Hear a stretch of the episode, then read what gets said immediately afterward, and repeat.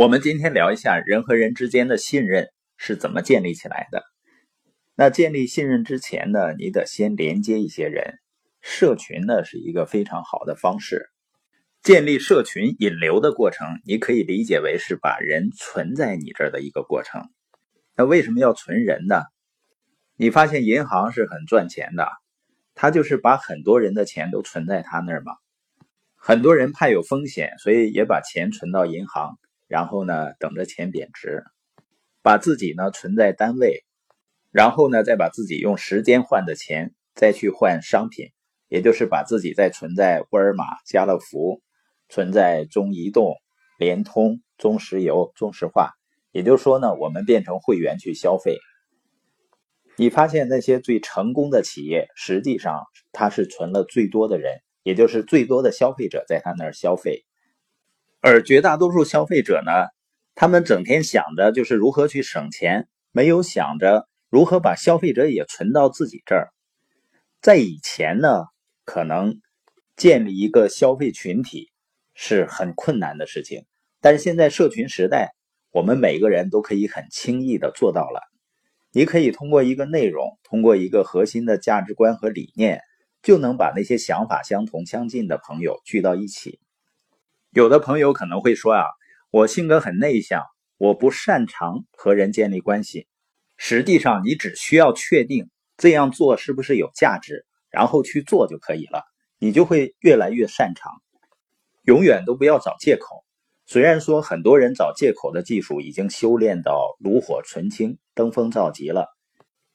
我们先看人和人之间的关系都分为哪几类？总共呢有五类。第一类呢叫陌生人。第二类关系呢，就是认识的人；再进一步呢，就是熟悉，变成熟人了。那第四层关系叫信任。我们每个人呢，可能都会有很多熟人，但是能够彼此非常信任的人，是不会少一些？那第五层关系呢，就叫忠诚的人际关系。而这五层关系呢，它是逐层递进的。我们通过社群呢，是可以过滤出来志趣爱好跟你相投的人。这本身呢是打下了非常好的信任的基础，但是要想达到真正的信任呢，还需要一层一层的递进。也就是说呢，还得从陌生人到熟悉。那我们想想看，我们是怎么从陌生人到认识一个人的？是不是在某一个场合，或者是在微信群里面，我们加了好友？那么当我们之间交换了三到五个基本信息。比如说呢，叫什么的，做什么，在哪个城市？你发现，当你了解了一个人的基本信息，他也了解了你的基本信息以后呢，就算认识了。以前呢是互相交换一个名片，现在呢互相加一个微信就可以认识。但是两个人并没有建立起真正的信任关系，而且很可能过几天彼此就忘了。如果你不做一些记录的话。这个时候，两个人的关系实际上是非常浅的，几乎呢就是过眼云烟型。那我们再想想，我们身边那些熟悉的人，我们是怎么从认识进一步到熟悉的呢？一定是见面的次数，或者通过微信交流的次数。你发现所谓的熟人呢，就是你感觉对他很熟，原因只能是你更了解他的更多信息。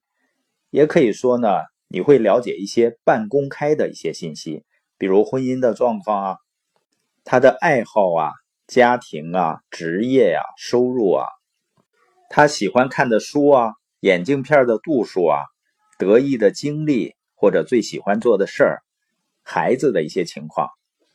你有没有发现啊？你去车行，很多的销售顾问或者房产中介。他们在客户交流的时候，往往会把客户留更多的时间。那这个时间是干什么呢？就是用于交换更多的信息。有的时候只是闲聊，但是这个闲聊是很关键的，因为更多的信息就会使两个人变得熟悉起来，从而产生情感上的连接。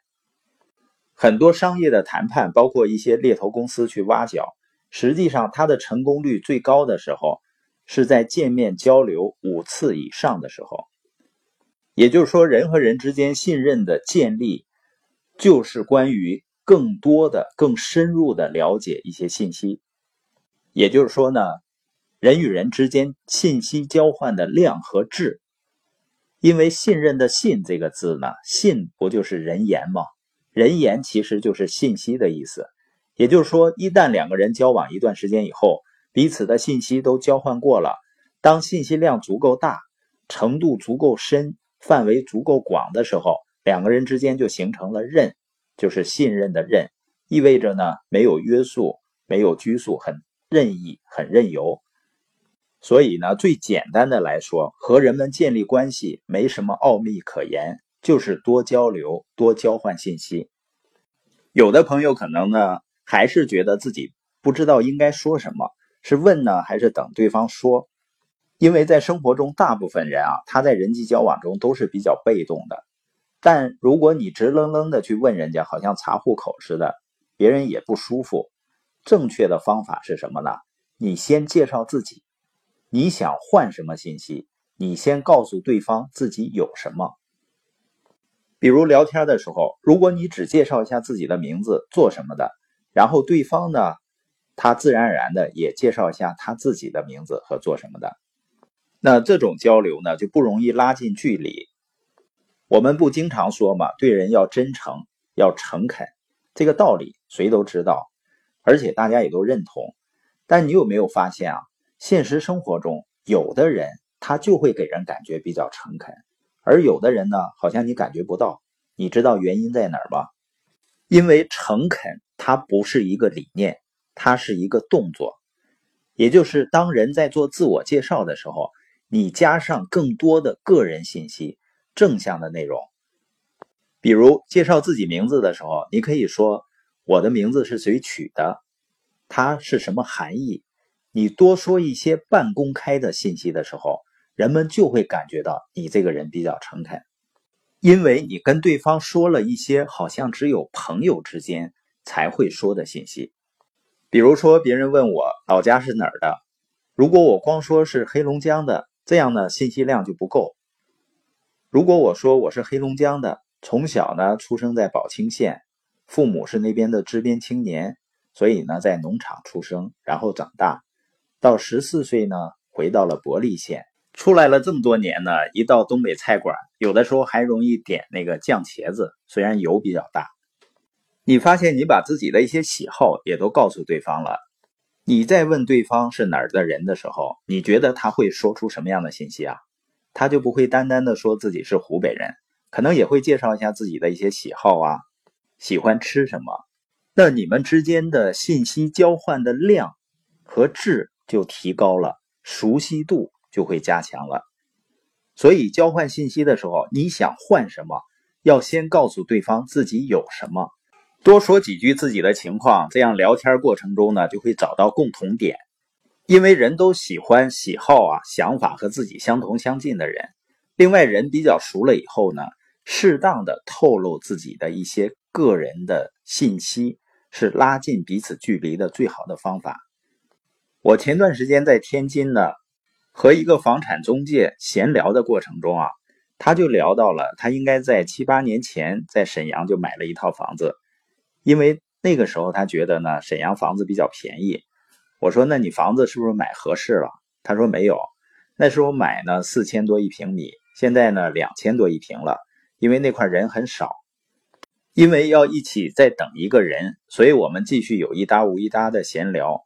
在无意中呢，他就聊起，他也准备在天津再买一套房子，但是由于自己资金不够，有可能呢就是在外环以外买。”那现在呢，看中了一两个，还不是特别满意，所以他就决定再过三四个月，然后呢自己再买。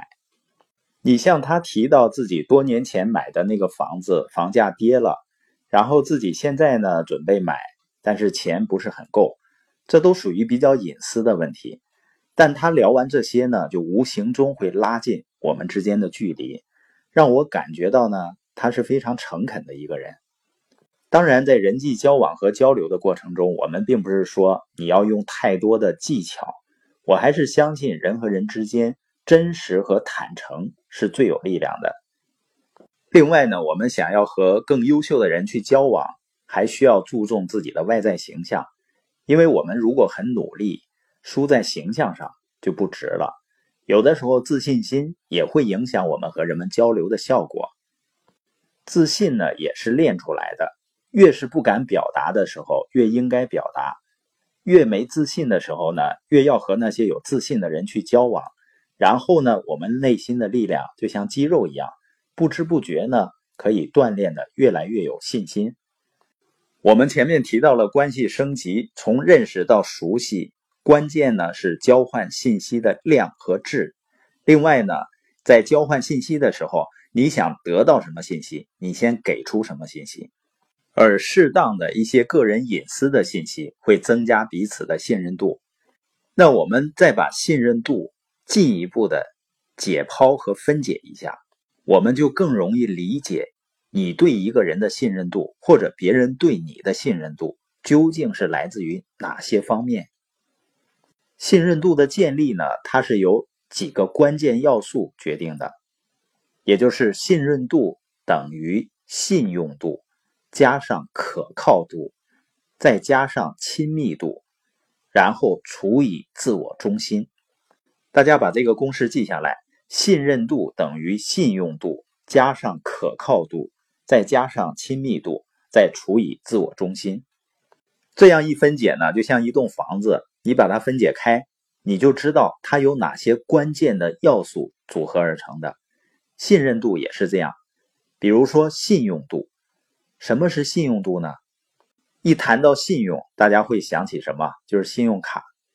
也就是银行呢，它最关注的我们每个人的信用度，他要给我们办信用卡或者给企业贷款的时候，也是最关心的，就是企业的和个人的信用度。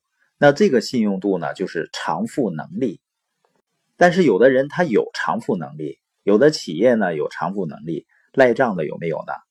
当然有了。那如果出现赖账的情况下，你发现啊，有些人他借钱。借的时候说的很好，然后到还的时候呢，他可能会有这个钱，然后他不愿意还。那你觉得这个人在你心目中的信用度会不会打折扣呢？肯定会的。有的人可能感觉说，反正我们的关系也不错，我借你的钱也不多，然后呢就不了了之了。实际上，这对自身的信用伤害是极大的，因为它不是钱的问题了。它是一个人的信用的问题，所以呢，一个人讲不讲信用，就会影响到别人对他的信任度，这是第一个。第二个影响信任度的叫可靠度，什么意思呢？比如我们现在经常接快递，这个快递公司的快递员呢，你有一个商品，你问他什么时候能送来，他说下午两点就能送到，结果下午六点呢还是没到，你打电话问。他说明天上午能送来，结果到了明天上午呢，又没送到。那你觉得这个人的可靠度会不会打折扣呢？也就是当一个人他答应一件事儿，并不能够兑现的时候，他的可靠度就会下降。这个可靠度下降会不会带来信任度下降呢？所以我们说呢，一个成熟的人啊，他不会轻易的许诺。但是，一旦许诺了呢，哪怕兑现这个承诺要付出代价，也一定要兑现承诺。这个呢，就是可靠度。还有一个呢，是亲密度。这个很好理解。你发现跟你情感越接近的人，那个信任度是基本上成正比的。是这些要素综合而形成你对一个人的信任度。举个例子来说呢，你现在有三百万的现金，准备从。你的城市送到一千公里以外的另外一个城市，而且必须要人工来送。有三个人选，一个呢是你企业工作了十几年的老会计，另外一个呢是你八十多岁的老娘，或者是呢老奶奶，还有一个呢是专业的安保公司，是很有信誉、专业的押运机构。那你会请谁呢？从信用度和亲密度的角度，好像是应该请自己的妈妈或者奶奶，但一般我们不会选择让他们送，为什么呢？因为可靠度不够。因为这个年龄呢，他可能到了地方，他都忘了自己来是干什么的了。那会不会请老会计呢？你会发现，你脑子里在衡量选择谁的时候，是这几个因素在起作用：信用度、可靠度和亲密度。如果是三十万、五十万让会计送呢，应该没什么问题。但是三百、五百万呢，在可靠度上，有的人可能就会有些思考，有些动摇。那这里面还有一个除以自我中心。这是什么意思呢？也就是说，信任度等于信用度加上可靠度加上亲密度，还要除以自我中心。比如说呢，这三百万只能由你两个哥哥其中一个给送去。